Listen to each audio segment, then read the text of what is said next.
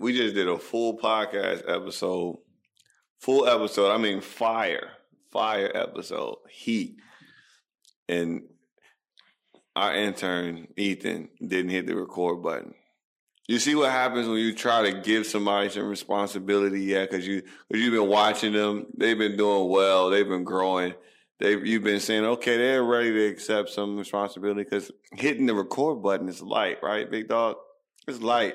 We just did a fire episode of some heat. For those of you that are in the basketball world, let me kind of give you a breakdown of Ethan's responsibility with this team. Right.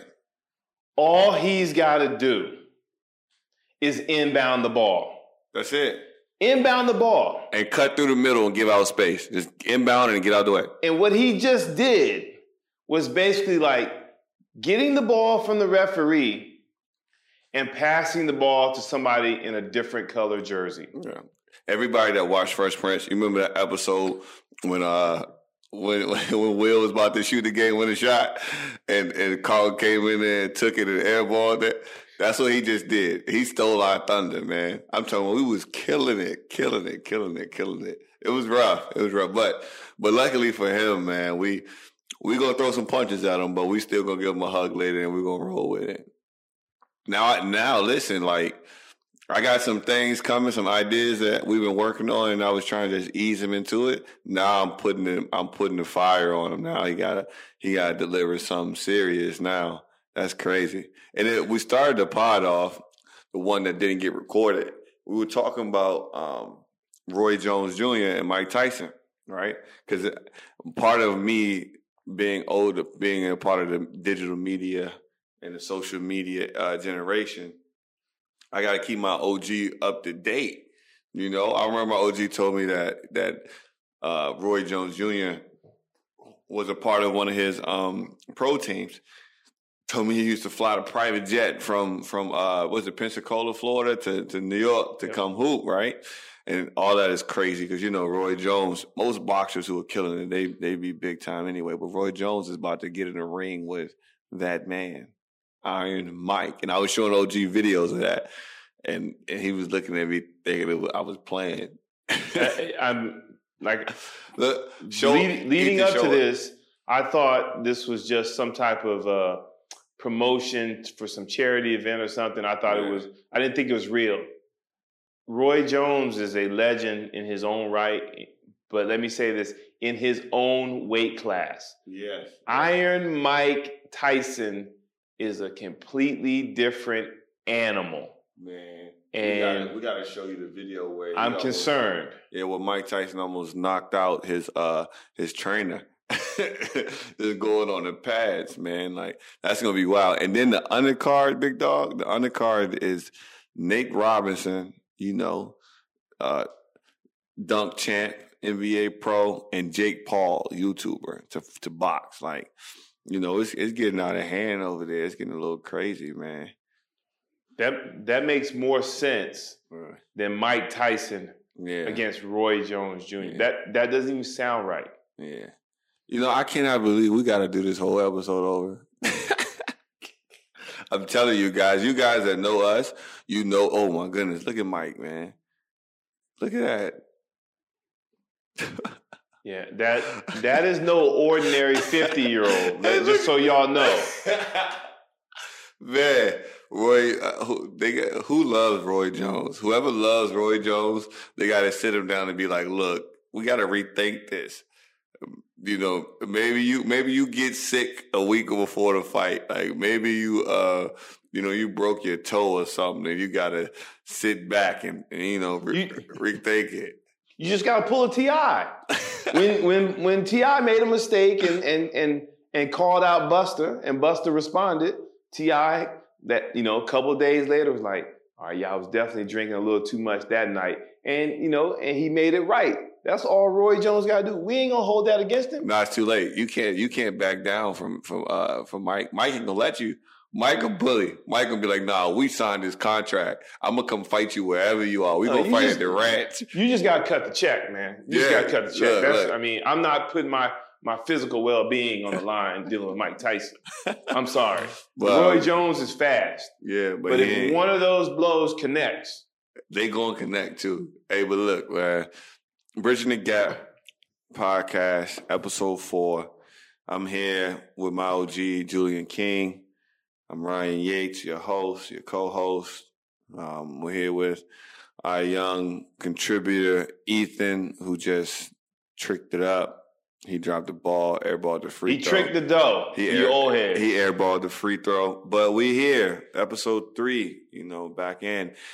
I would ask how you feeling, OG, but I already asked and I know how you feeling, you know. So let's address a few things. You know, a few things we talk about on our Instagram.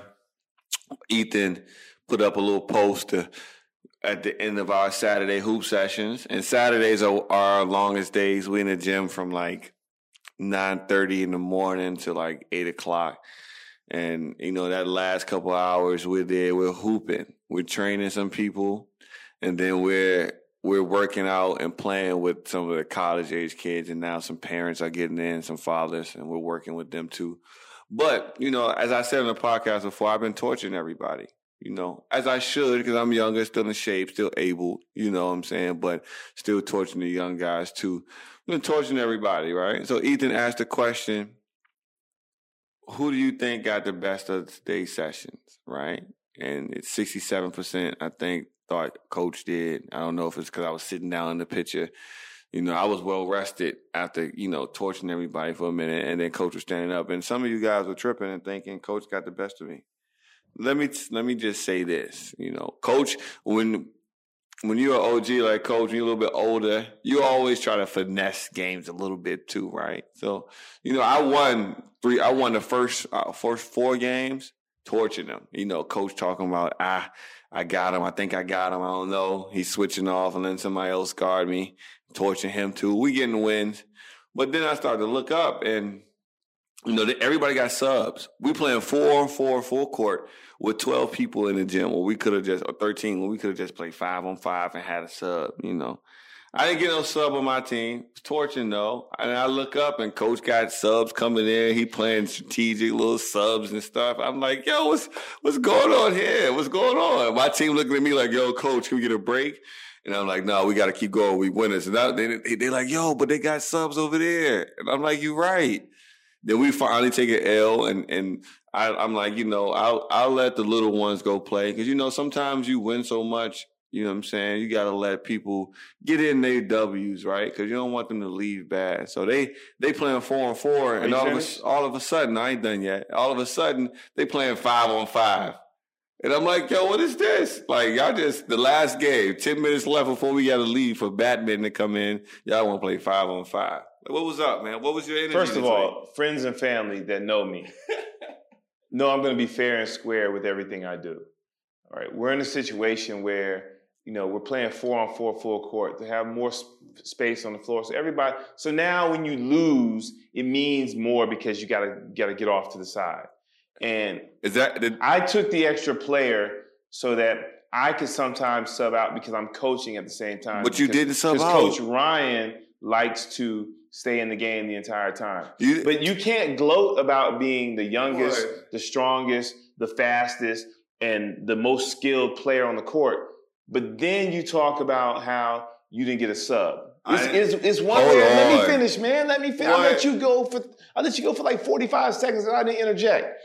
You know, so you can't have it both ways. Either you're going to play or you not play. And so, yes, he was sitting down at the end because I put him off. And I knew that it mattered to him because he said some choice words that I'd rather not repeat here on live on air. And so that picture was captioned just right. I was standing, he was sitting. He was beaten into submission. So he was bowing down. Who got the most wins? Who got the most wins? You're only as good as your last game. Oh, my goodness. Everybody hear that. I'm just saying. Feel that. And you know our motto. You're only as good as your last game. This is what's crazy, though. Is the sub wasn't for me, and you didn't sub out either. I did sub out. Look, I had some young kids on my team. I had one guy that got potential. He like 12, and I had him on my team, and he was giving y'all buckets too. I had a young lady, and I had another young cat that I didn't even want on my team. He was a college kid. I wanted him to be on the opposite team so I could torch him because he'd been talking trash. But you split the teams up all crazy.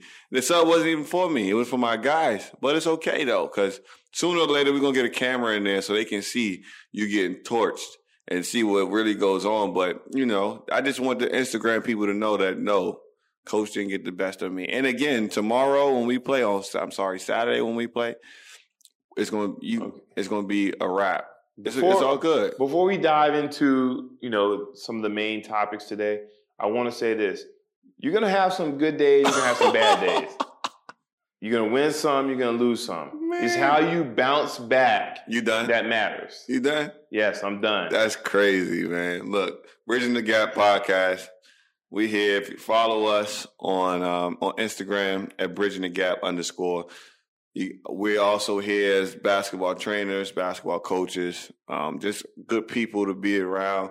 And you can find us at HoopMountain.ae. Our Instagram is at HoopMountainDXB. We also have Facebook pages as well. Follow, click in, tap in, subscribe, like, do all those good things, and tap in with us. You know, we're good guys. You'll have some fun with us, as you can see. I can't believe you just started off like this, man. That's crazy. That's crazy. Let's go. And Ethan, man, I don't know, Coach. Ethan might be in college, but he might gotta buy us dinner, big dog. Oh no, he's gotta do something. You gotta call moms or something. You gotta make something happen. Like, man, and you know what's so upsetting too is like I got plans. We got plans for Ethan. You know what I'm saying? We got plans for Ethan, and he just.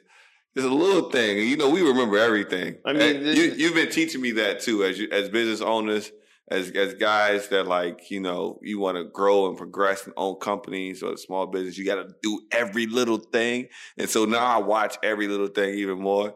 All he had to do is press the button, King. Yeah, it's simple, you know.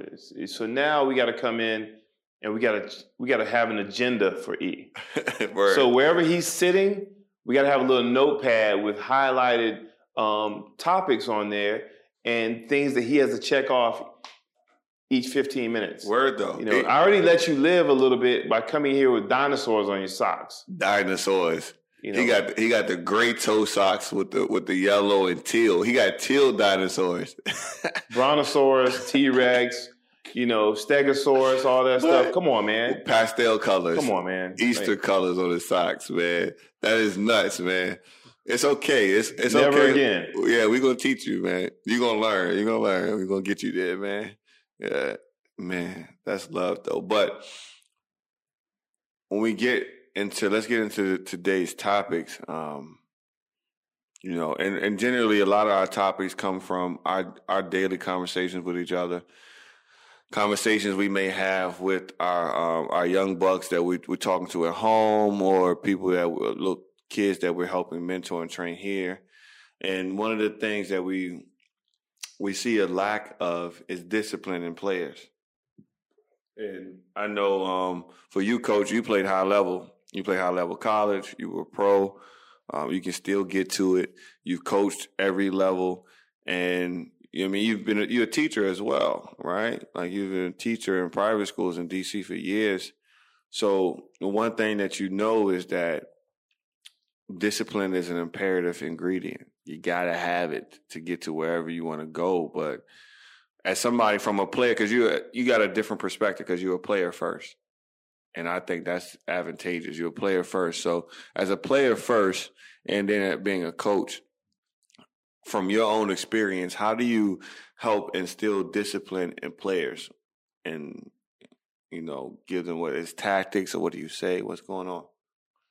Instilling discipline in the players is somewhat tricky, being that everybody is their own player. They have different things that make them tick. And you as a coach, you have to try to figure out what's the best way to reach them. And then you, as a coach, also have to be an example of that discipline so they can have some type of guideline to follow. And, you know, trying to get a player to stay disciplined or become disciplined, you're going to have to kind of, how can I say it, find a way that motivates them, and see what their wants and their desires are in terms of being a basketball player. Because until you know those things, it's going to be hard to instill discipline in them, because what they may want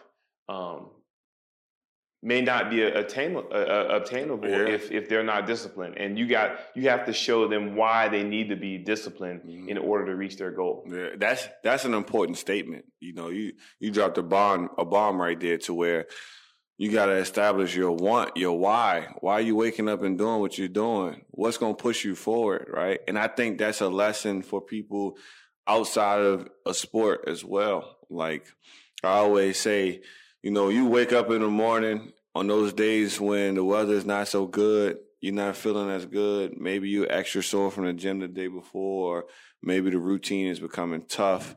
But those people who are really, really disciplined and who don't roll over and let that one little thought creep in saying, forget it, I can take this day off, or I don't have to do that.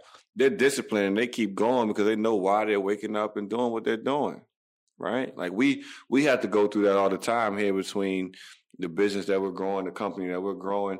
This is not easy by any means, right? And we don't see any of the fruits from our labor right now, like not even close to any of that. And we've planted so many seeds, but when it gets tough, we wake up because, one, we're doing this because we're here as family. You know, you and I, like, we know, like, we look to the left, to the right. We know that both of us are going to do whatever it takes to make sure we're successful, because we want success for each other. And then, two, we want to grow basketball. We want to be successful at that. We want to make that happen. So when we have to deal with incompetence or anything like that, or a struggle, we're going to keep going. That's where the discipline comes in, right? Yeah, that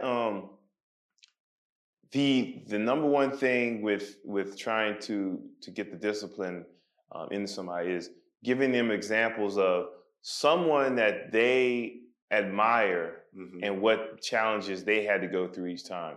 And you probably have to say this over and over and be real consistent with this, in that, you know, while you're sitting down and taking a day off, there's somebody out there that's working. Yeah. And you know, and that has to have it has to put fear in your heart that I don't want anybody to outwork me to get ahead of me. Yeah. Yeah. That's absolutely true. And we talk to a lot of our young guys that we help now, and one in particular, the one young man that we're going to help send over back to America to Hoop, and saying, there's really no excuse for you, right? Like, whatever it is that you're doing, the work is not enough, because you were doing it before.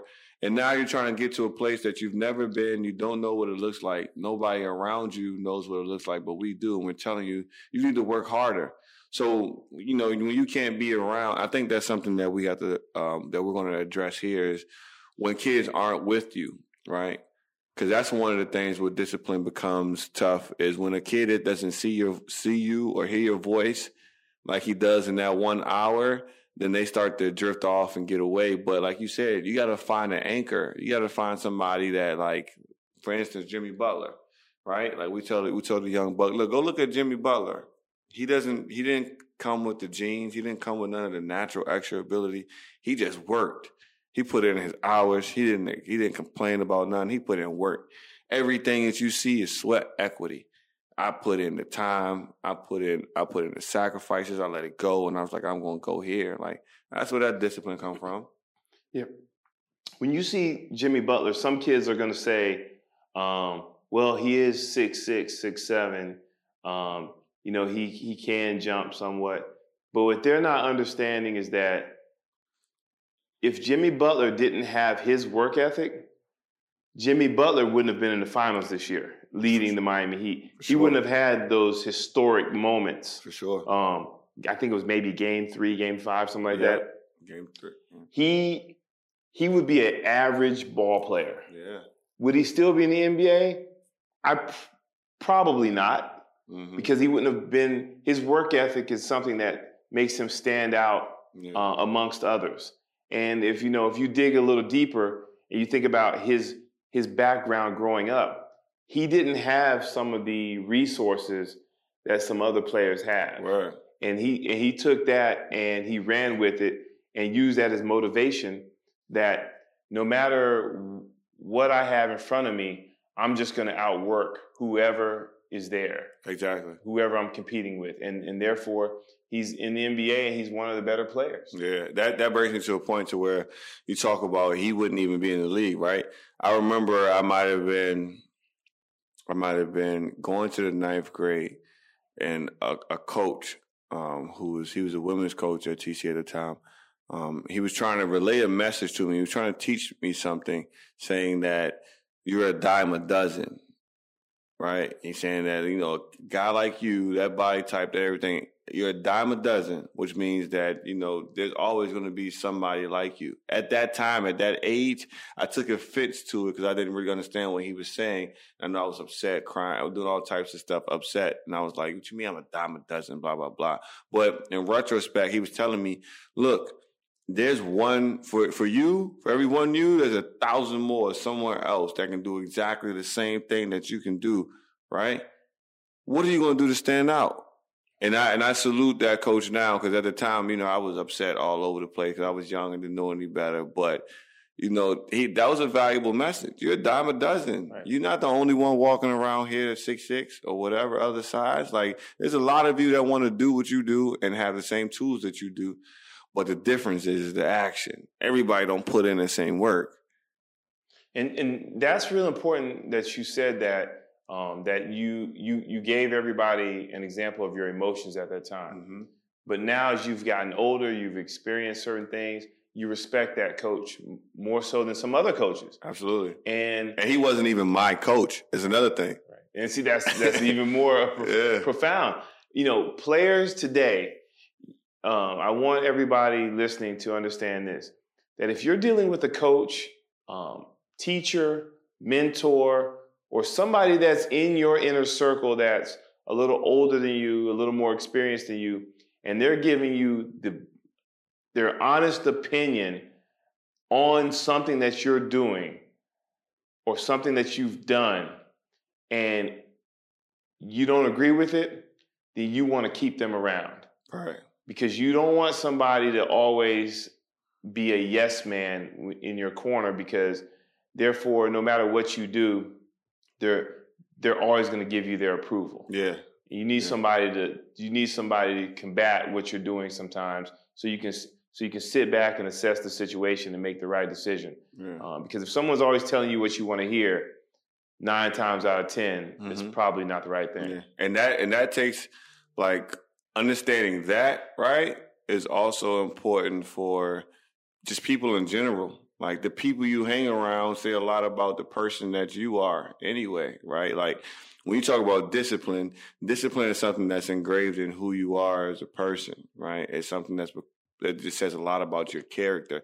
And what also says a lot about your character and helps with that discipline is the people that you have around you, right? Like, you say it all the time, like, I'm hard-headed as hell, right?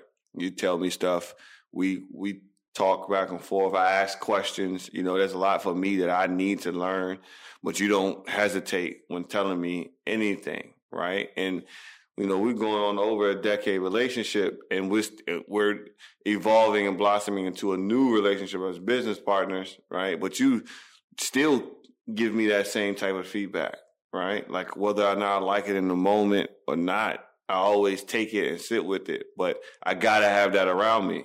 I gotta have that around me. So, you know, like my mom would say, what you do in the dark will come to the light, right? And the people that you have around you are those that are going to represent who you think you are on the inside. So make sure, like, when you being disciplined and you learn to instill discipline, you surround yourself with people who are disciplined, people who are like-minded, right? What you think on that, Coach?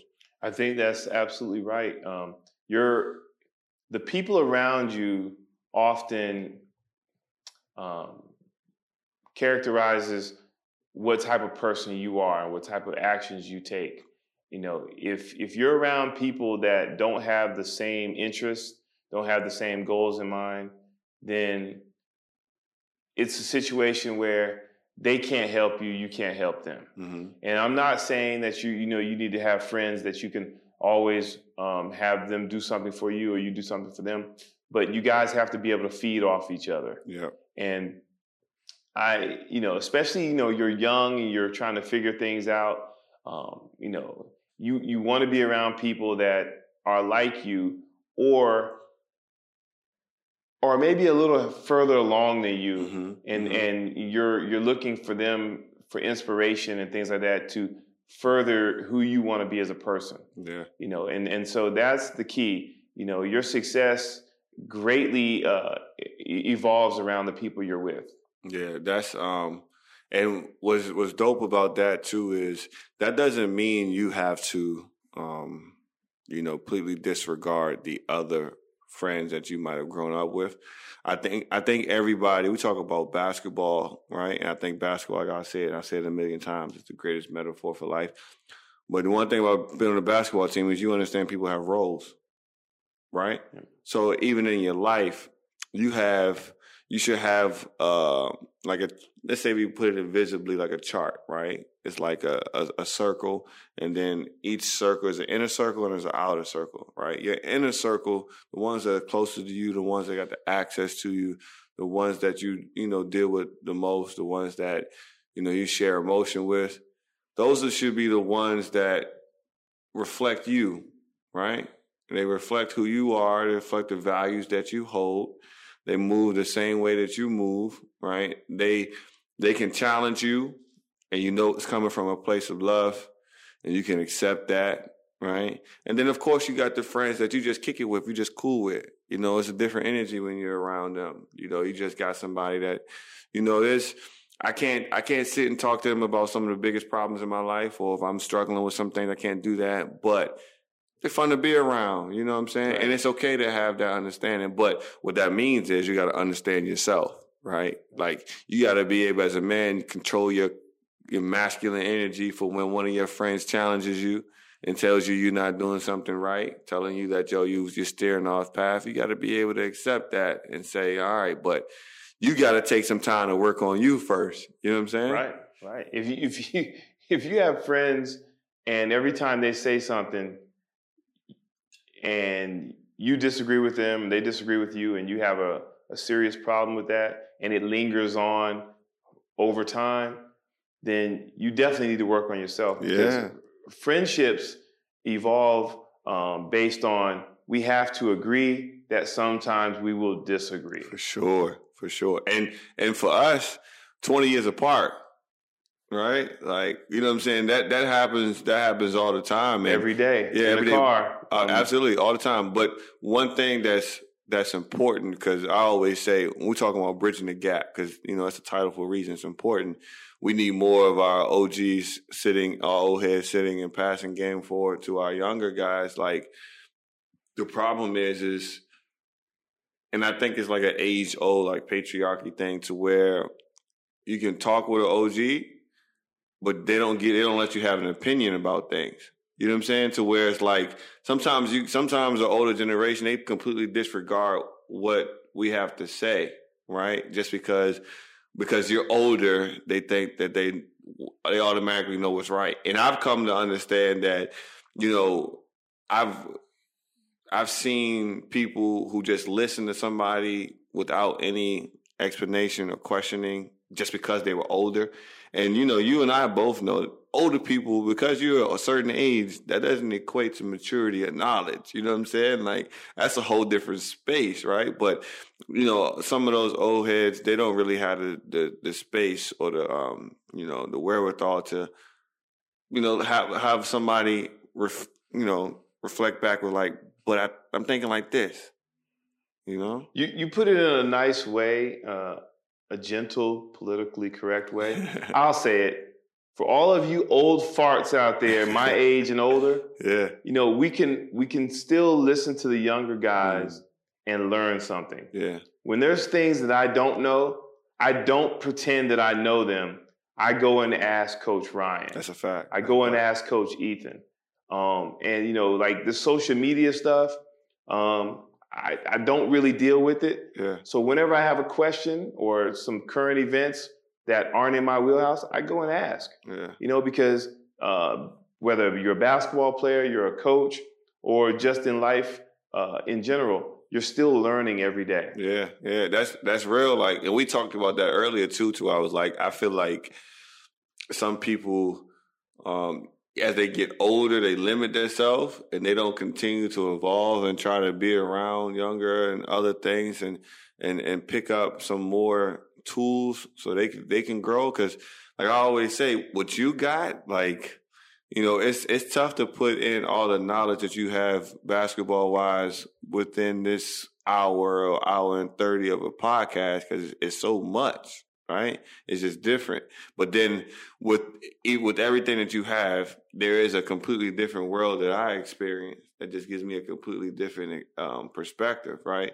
And at times, you know, we talk and we have moments to where, you know, you see things one way, I see things another way. But even when you disagree with how I'm doing things or, you know, where I'm carrying it, you never tell me not to ever do it again. You just tell me to approach it different. So I think that's a part of the messaging that gets, you know, pushed off. You give me more of the Ossie Davis, the OG stuff, you know what I'm saying, like, than some of the other guys. So, you know, that's always appreciated. But that helps with discipline, you know. That helps instill those things into the young guys, you know. So discipline is important. But as a player, how did you put that into your routine as a youngin' though? Like when you were in your prime in your 20s and you were being pro, or when you were working from college to pro, like how did you make sure you instilled that too for the young people out there that are aspiring to keep pushing? It just became a part of my everyday life, you know. Just in terms of me getting up every day, whether after, you know, it's working out early in the morning after having a late night or something like that. That just became a part of my everyday life because I knew the lifestyle I wanted to live, and I wanted to be in basketball in some capacity. And at that particular time, I was still playing, so I knew that for me to continue playing, I needed to work on my game every day. You know, there's moments where, you know, you take a day or two off, but no matter what you're doing, you find time to work on some aspect of your game, whether it's your diet, whether it's your, you know, you're working on your ball handling, your shooting, whether it's working just on the mental aspect of it, you're watching film of other players and things like that. But you'll find a way to work on your game daily. And before you know it, it just becomes something that's natural where you don't even think about it anymore. Yeah. And that's rooted in you understanding your why, right? Like understanding why you waking up after going to being out partying, having fun, doing what 20-year-old do. And you might go to bed at 2:00 and you wake up at 6:30. Right. And the reason why you still did that is because you understand your why. Like establish those goals, like figure out what it is and make it happen, you know? And before we move on, Coach, let me just say this to everybody. You have to love what you do. Man. But when you say that, though, Coach, because I think, like, that's a dangerous statement, too.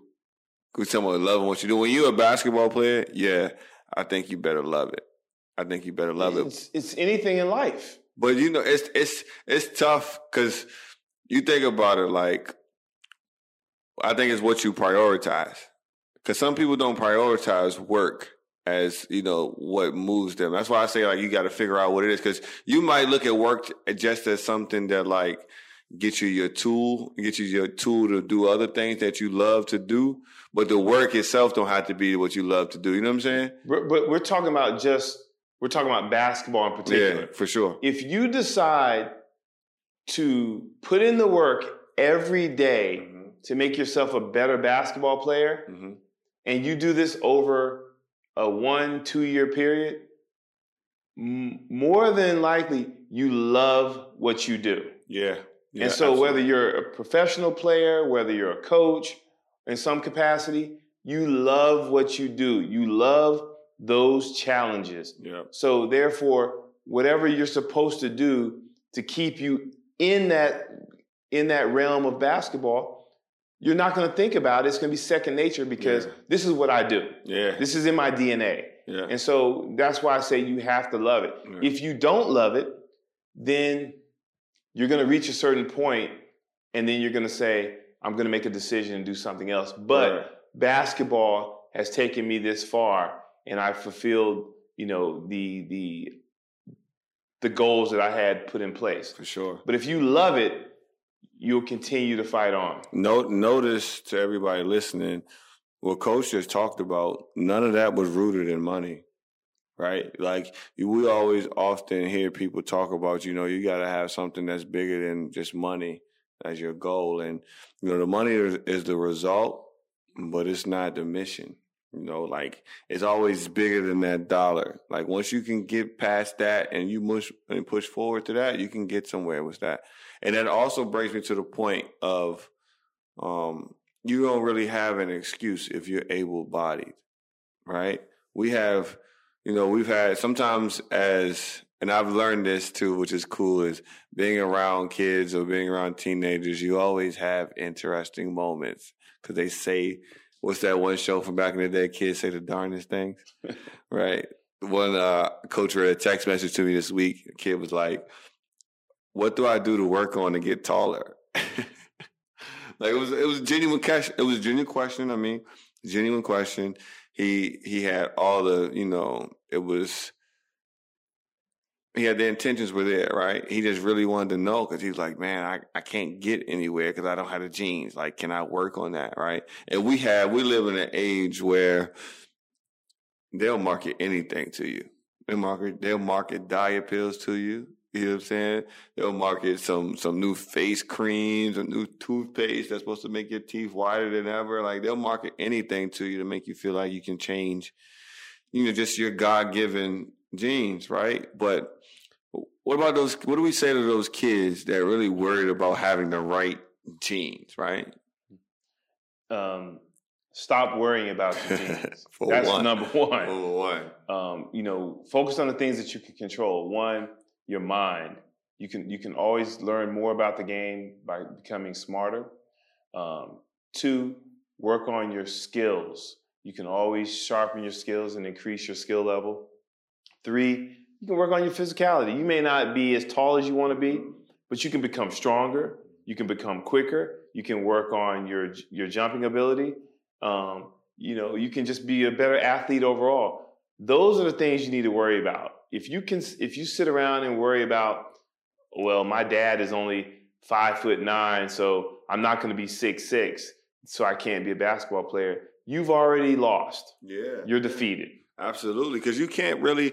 You got to play the cards that you're dealt, right? You can't really worry about all of those things you can't control. Because Michael Jordan had kids. You know what I'm saying? Like, Magic had kids. Yes. Magic had kids. Like, all of those guys had kids, but those kids didn't turn out to be great. LeBron might be the one exception, potentially with Bronny and Bryce. But, you know, even then, those guys put in work. You know what I'm saying? Like, you can tell Bronny put in work because from even just one summer, his balance changed and all his body changed. But that's work. That don't have anything to do with genes. That's more about the time and effort that you put in personally. Yeah. Just a quick side note for all the listeners out there, when Coach Ryan brought up Bronny, being that his dad is LeBron James, Bronny's not that tall right now. Nope. And whenever LeBron James is putting stuff on social media about his sons getting up at 5 a.m. in the morning to work out, that tells you right there, it's all about work ethic and heart. Absolutely. And then when you think of like we had a convo off air about Fred VanVleet, because, you know, that's a guy that's undrafted. He's a free agent right now. He's going to get paid. You know what I'm saying? And he's done nothing but optimize his potential, right? So, like, what you got to do is you don't worry about the genes you got or didn't get.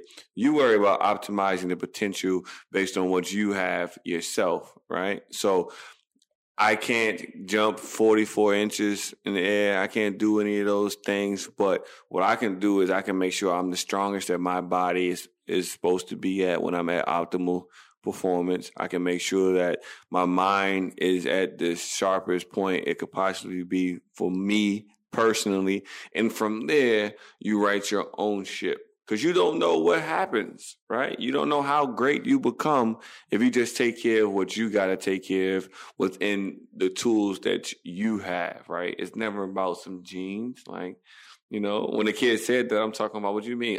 It was vividly, he was talking about dunking. Another kid was talking about dunking. He said, I can't dunk because I don't have the genes. I was like, what you dunking in Levi's? What you mean jeans? What are you talking about? He said, I can't dunk. I'm like, yo, do you know I practice dunking? Do you know we practice dunking? Like I think I got my first dunk in like 8th grade or something like that. But like a lot of my friends around me were dunking already. Well, not my friends, but my peers were dunking already or whatever. But it was pressure for me to get in there and dunk. And those for all those old DC Blue Devils guys, like, you know, you had those all-age practices at Gwynn Park where we had the individual skill workouts and, you know, everybody dunking and all that stuff. So where, you know, you got to go do and show something. So what I did was I went back home. I went back to TCA and I went to Alexandria, and I'm practicing dunking. I'm practicing. Like, that ain't something that you just roll out the bed and can do. Like, I'm not Vince Carter. No VertiMax. I remember watching the people walk around with those heavy shoes, those shoes that make you walk on your toes, yep. And they still couldn't jump. Like, you just got to go out there and do it. It ain't no trick to this. Ain't no shortcut, as you would say. There ain't no shortcut to none of that. You got to put in the work, man. Take care of that process, yo. So the genes don't matter, man. Whether you got it or you don't, you just got to put in the work, right? You ain't going to be Vince Carter. Cool. So what? But that gives you an idea of like where kids are mentally, all right? Yeah, I mean, but we're in that age of shortcuts. Mm-hmm. You know, you want to find some information on things right now. What do? Google. In my generation, we had encyclopedias. Ask Jeeves. Yeah, where is Jeeves at? Somebody find out where Jeeves at right now. So, you know, you. Hold on. You had encyclopedias. Did they come knock on your door, mom's door, and sell you the whole like volume of them joints? People have come by to sell encyclopedias. Yes. Hey, you know what's funny though is my generation is like I was born in '92. My generation is like at the very end of that type of energy because my mom had a typewriter in the house for me. She had a little encyclopedia thing, but then like, you know, right after that, internet hits. But dang, Encyclopedia King. Yeah, I'm old, man. You seasoned, man. You seasoned, but you're right though. Like, I just was having a talk with, you know, one of my friends here. I was talking to her, and I was like, yo, like, I've been crying thinking about Sunday dinners at home, right? Like, those slow-cooked meals. And you from Georgia, King. So I know you really, y'all really got to it, right? Because Thanksgiving is coming around.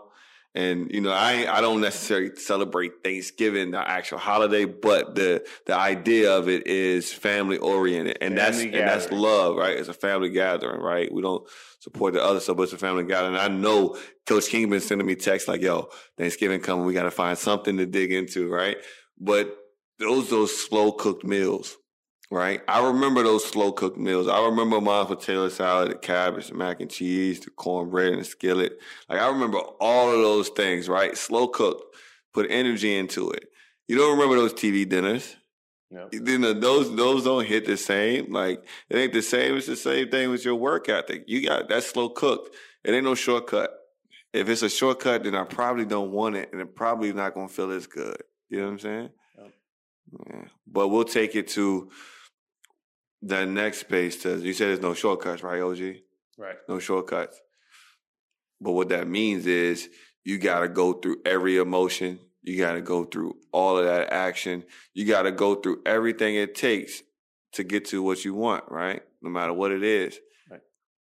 There's a lot of people giving lip service. When I say lip service, I mean it's that gift of gab, right? You know, they can go to Alaska and sell ice to Eskimo. You know what I'm saying? They can sell, you know, they can sell bread to a baker, right? And they can make it sound like it's the best thing ever. But when it's time to put in that work, it's a little different. This for everybody out there saying they proficient in Excel, but when a company comes to you and say, oh, I need this spreadsheet like this, hold on. Take a little bit of time, but like that lip service versus action. Talk to me about that, OG, but don't tell me like, you know, that PC. Tell me the truth about how people like that make you feel. You know, that bothers me. Yeah. Like it bothers me to the core. And it's displayed in, and we're gonna use basketball terms here. When a basketball player walks into the gym and he or she has on all of the latest gear. I mean, and it's okay to have on the newest Kobe's or what have you, but when you have too many accessories, you know, the real hoopers are looking at you like, you either need to be able to hoop or you're faking the funk. And so you're a target. So you come in, you look, you know, you got the latest shoes. You went overboard and spent an extra $100 on the shoes.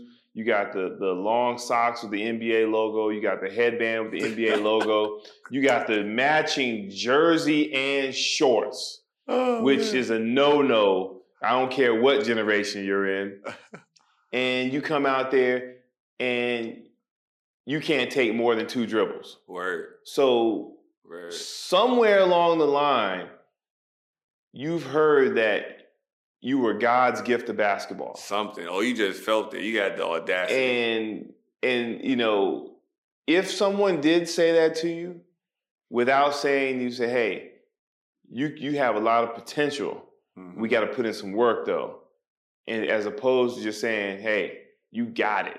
Right. We're good. Let's roll. No. That's right. You know, you got to take a player and start from the ground up and give them some fundamentals, because when the lights come on and they feel that pressure, they got to be able to go into their bag and know that there's something there that they can pull out.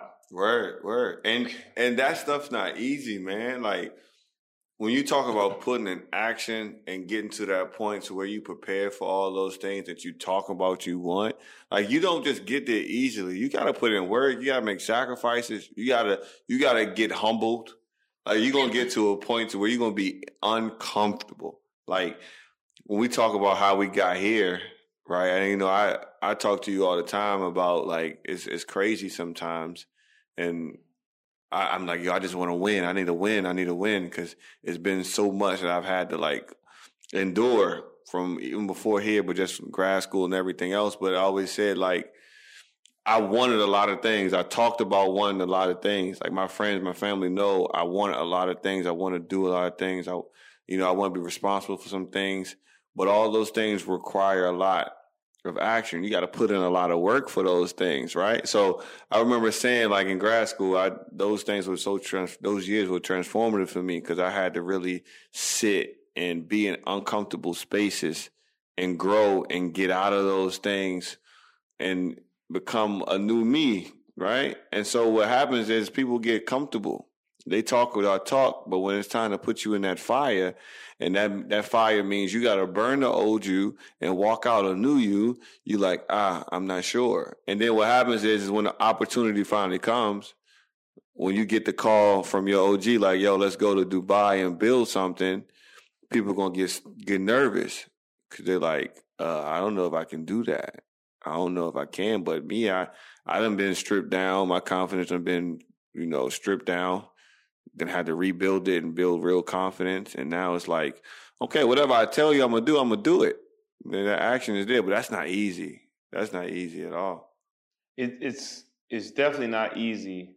But, you know, when you've had a chance to be in those uncomfortable situations, you have a lot of confidence in yourself. For sure. And it's not confidence that you will be successful all the time. It's confidence that you're going to put in the work to mm-hmm. give yourself a chance to be mm-hmm. successful. And that's mm-hmm. all you want, mm-hmm. because you can sit back and be complacent and still not be successful. Yeah. Or you can step out there in a leap of faith and relying on your work ethic and say, you know what, I got a legit chance at this. This is something I could possibly do. And that's what we need the new generation of basketball players to think about, in that it's no shortcuts.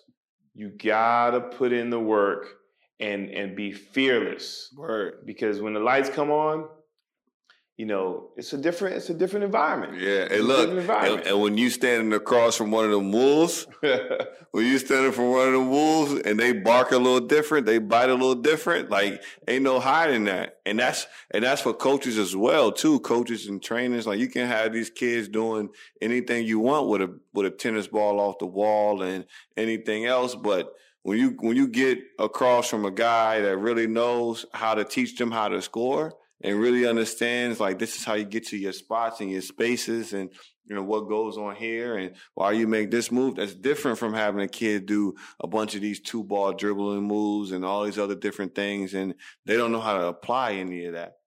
It's everything you do, especially with young players, it's got to make sense in the long run. If it's not something that they can easily transfer to the game, you probably shouldn't be doing it. Right. That's just how it is. Once they get to a point where they have a solid foundation and they can do X, Y, and Z, then you can add on a piece here and there because, one, you want to keep them motivated. Two, you want to keep them from being bored. Yeah. You want to challenge them. Yeah. But, you know, I'm sorry. Fundamentals. Because when it's all said and done, if you can't get a bucket, yeah. If you can't get by somebody, you can't stop somebody. You can't do certain things on the court to give yourself a chance to stay on the court. Mm-hmm. Everything you've done so far doesn't make sense. Word. And you talked about confidence, right? Like real confidence, right? And I've grown to understand that for me, in my paradigm, in my mind, I think confidence, real confidence is knowledge, right? Like, you're confident in something when you know how to do it, right? And then once you've learned how to research, put things together, and apply it, you're confident in the fact that if I don't know, I know how to find out so I can do it. And there's really no excuse because people going to the moon, so they say. People going to Mars, so they say. People doing all these type of extravagant things every day. There's no excuse for you to feel like you can't do something yourself. You just got to go find the information and apply it yourself. And that's basketball or in life, period, right? Like you talk about coaches, you know, some of those coaches aren't honest with their players too, right? When we talk about lip service and we talk about action, like they don't give them what they really need to hear because they don't know how to teach them and put them in those places, right? Like sometimes honesty. Like I appreciate Coach Thomas and you and a lot of coaches I had because they were honest with me from the beginning about, look, these are your limitations. You can't do this right now. And now I gotta accept it for what it is. They told me what it is. It was black and white with no gray area. This is it. And this isn't what it is. So now I gotta say, okay, I'm either get in my feelings and be upset, or I'm gonna be like, all right, he told me what I wasn't good at, so what I am good at, I'm going to be great at. And then on the back end, I'm going to work on those things. But coaches don't always do that. What you said there in terms of what you did mm-hmm. is one out of a million players. Yeah. Being able to have that type of self-awareness at that young age. For most players, it's about the communication. Yeah. You can tell a player, here are your limitations for now. Mm-hmm. This is what you can and can't do. Yeah. But this is what you're able to do in the future if we do this. Yeah. And that's what it comes down to, how you communicate what a player can do. And, you know, I'm a prime example of that. And I went to college and I was a pretty good athlete. And my first day, I was told that I sucked. But in the same sense, I had a coaching staff that would tell you that you can do this if you do this, and so therefore you understood that. Did they show you too? Not only told us, they showed you, and they showed you in terms of physically on the court, film, and you know, in other examples as well. And because everybody has their own way of learning and processing things. So they covered all the bases. And that's one thing that coaches have to do in terms of the players, especially young players. You have to find out what's their best mode of communication. Yeah. And for players, you know, when a coach tells you something that you don't want to hear, don't take it as an insult. Take it as something that's going to help you in the future because they're being honest with you. Yeah. So now you know where you need to go. Yeah. And, you know, and now you just need to figure out how you get there, and then that will determine when you get there. Yeah, that's important too. When we talk about like the evolution of the game and all those other things, and that happens on the sidelines and in the lines, right? Like as a coach, part of your growth too is understanding the best ways to communicate, right? I think that's why I love Phil Jackson as a coach too, because he could communicate with any and everybody, right? You talk about him having a guy like Dennis Rodman, right? But then before we came into the pod, I was watching a little bit of All the Smoke. Shout out to Steven Jackson and Matt Barnes, and they just had Meta on there.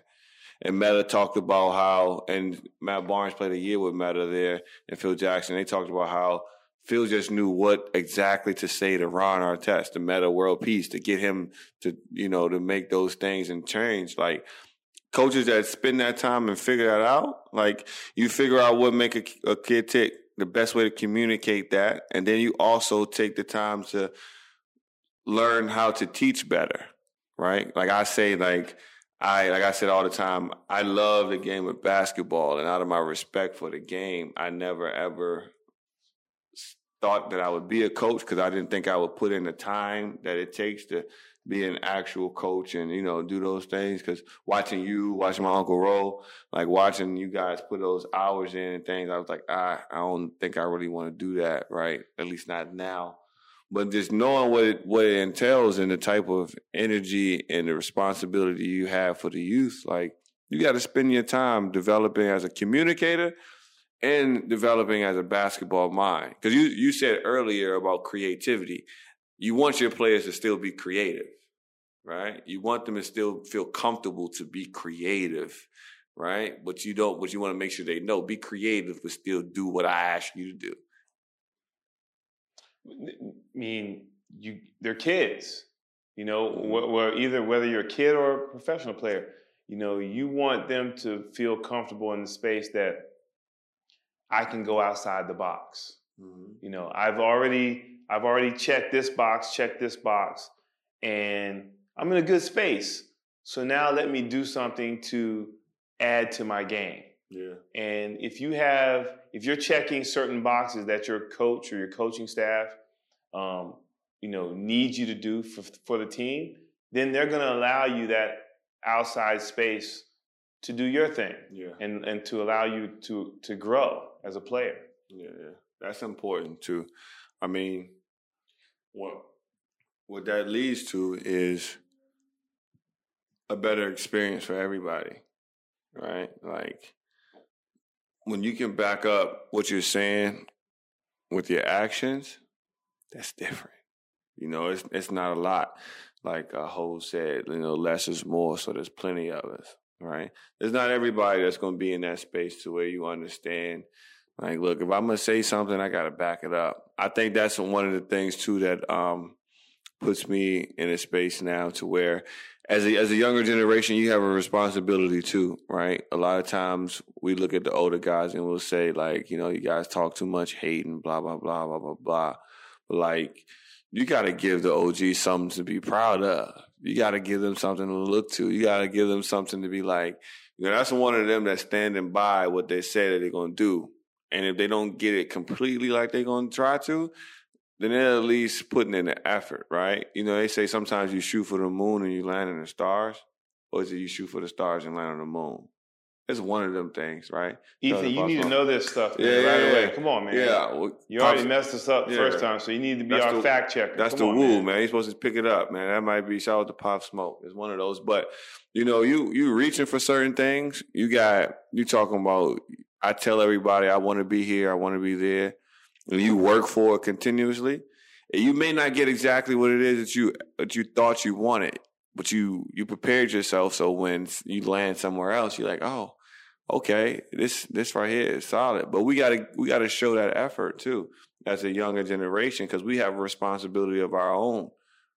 Yeah. And more importantly for me, if you land somewhere somewhat short of what your original destination was, you can sleep better at night knowing that you gave everything you had. Because believe it or not, if you have a certain destination in mind and you fall short, but you didn't put in the work, you will live with regret. That's for sure. That's for sure. And if you're a man or woman of faith, whether that's Islam or Christianity, or if you're just somebody that's in tune with the universe and you say you're just spiritual or whatever else, what's for you is for you, and it's going to find you. Whether or not you have something else that's in your mind, I am of the belief that what's for you was already written, right? But you got to work towards that. So if you missed the mark on the one thing that you thought you wanted, but you land somewhere and it's still pretty fire. Prime example, me, you know, I wanted to be in Cali. I wanted to do things there, but I'm here in Dubai, you know, so it's not where I thought I was going to be, but I was preparing myself for what was coming, because I knew something was coming and I was ready for when I got here. Like, it's all good. You know what I'm saying? You really don't fall short. Sometimes we got to sit and reflect on that to where it's like, you know, we can prepare for things, but we don't have to plan it. You know, and it's a difference. Plans are made to be broken. That's what I think. You know what I'm saying? Plans are made to be broken. Like, whenever you try to limit yourself to that, you put yourself in a box. You just got to prepare for whatever opportunity about to come to you, you know? Yeah. Be your best self all the time. That's real. That's real. And be ready for it. So, man, to be honest, yo, we just did 3 hours worth of material. 3 hours worth of material. 3 hours worth of material because Ethan didn't press the record button, man. That's wild. But look, as we said, like, sometimes you gotta roll with the punches. Sometimes you gotta roll with the punches, and we've had the lip service from Ethan. Ethan and I have talked about some things coming from the future, right? And now we're gonna see what the action like now, because after this podcast is over, when the end button is hit and we're done recording, I'm gonna have some things for him for sure.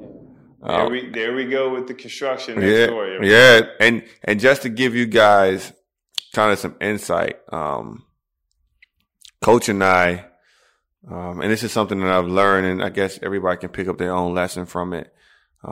Sometimes people have big plans, and Matham said this before too.